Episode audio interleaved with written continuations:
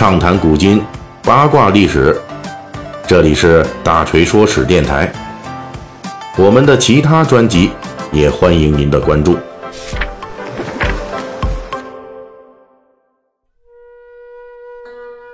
今天呢，等到了《三国演义》的更新啊。那之前这几期呢，我们一直讲这兖州的曹操啊，还有啊，最近他跟这外来户吕布这打仗啊，在兖州是打得空前惨烈啊。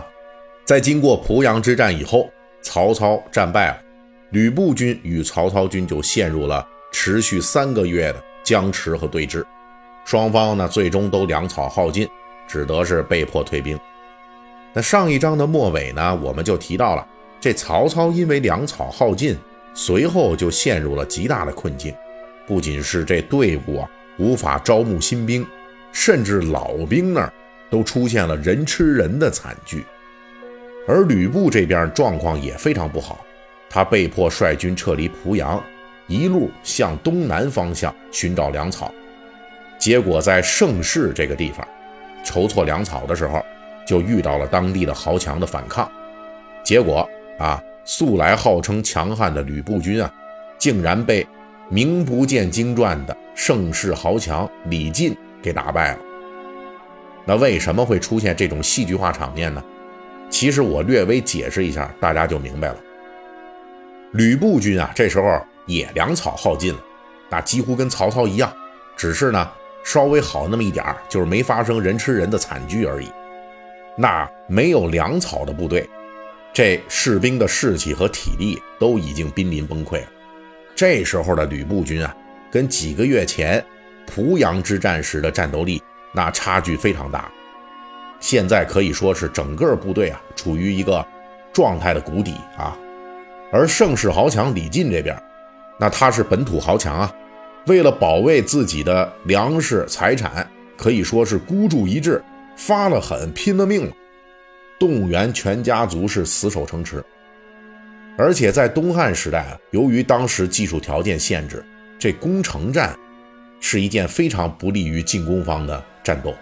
攻城方由于比较吃亏，那一场双方都比较坚定的攻城战，往往很难在短时间之内结束，一般呢会持续上几个月，甚至是几年的时间。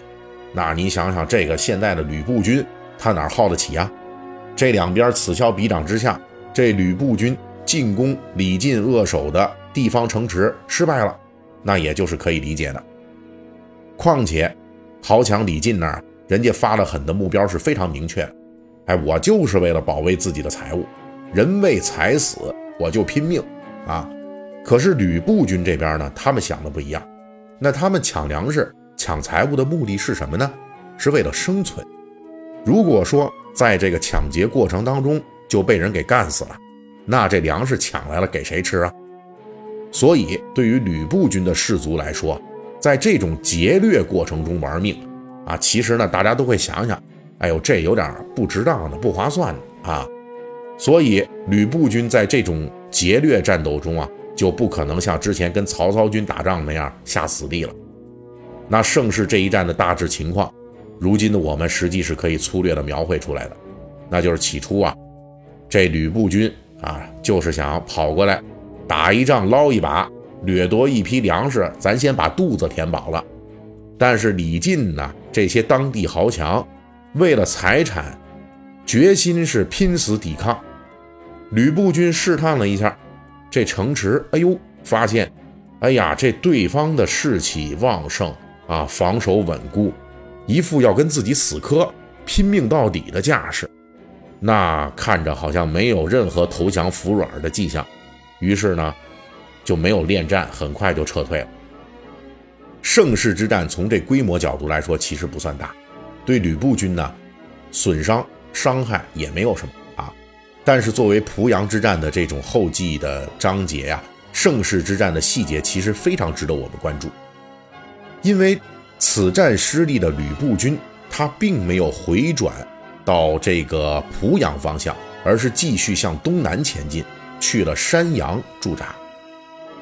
盛世之战的爆发也显示了，到那时候为止，吕布军的缺粮窘境其实跟曹操军是一样的，而且同样严重影响了军队的战斗力。但是从后世研究者的视角来观察的话，此时吕布军的状况本来是不应该跟曹操军一样惨啊！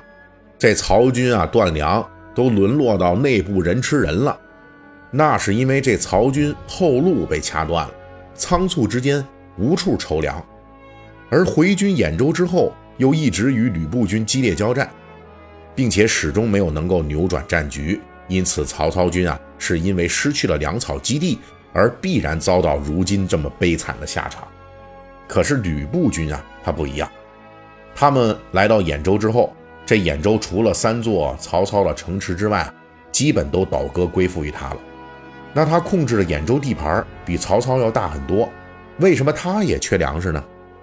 从行政角度来说，吕布军没有自己的行政队伍，而仓促来到兖州之后，一直在和这个曹操激烈的战斗啊。没有机会把自己的这个什么税收体系啊等等这种跟经济相关的呃工作就建立起来，也就无法把兖州地面上的粮食给征收上来。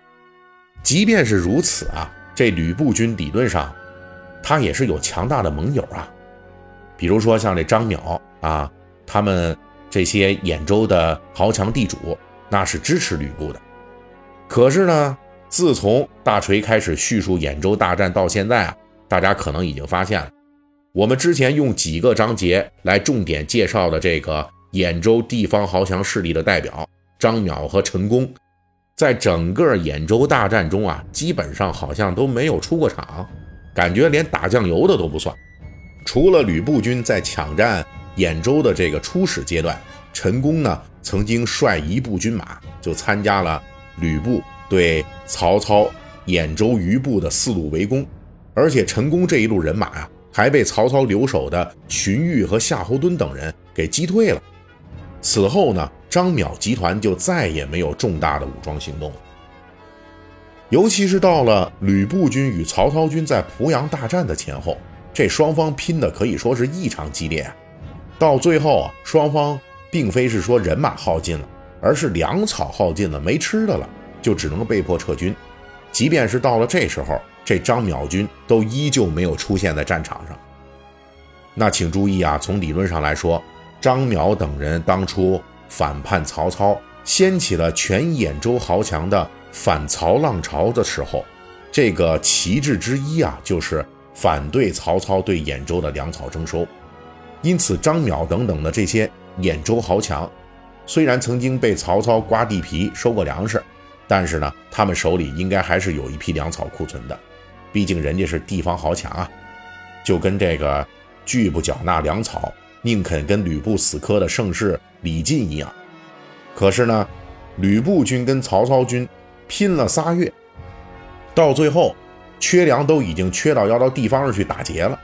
这张邈军对吕布军的军事支援啊，仍旧是迟迟没有出现在战场上。而至于说，粮草支援，那也没有看到什么效果。这张邈一直盘踞在他的根据地陈留，也是迟迟没有出击东郡去支援吕布。而吕布在濮阳坚持不下去了，他呢也没有想到说向西南方向去投奔张邈的陈留，而是往东南方向冲下去了啊，去攻击盛世，直下山阳郡。这个呀，完全是奔着张邈的反方向去的。吕布和张邈这对盟友在濮阳大战中的表现，如果这么看啊，确实是有点令人大跌眼镜。说起来，当初还是张邈、陈宫力邀吕布攻打兖州，怎么到了与曹操决战的时刻，这陈宫迟迟不动，而张淼军呢，压根儿就没出现。这到底是怎么回事呢？下一期的《三国演义》细节解密，我们继续来为您解释这其中匪夷所思的秘密。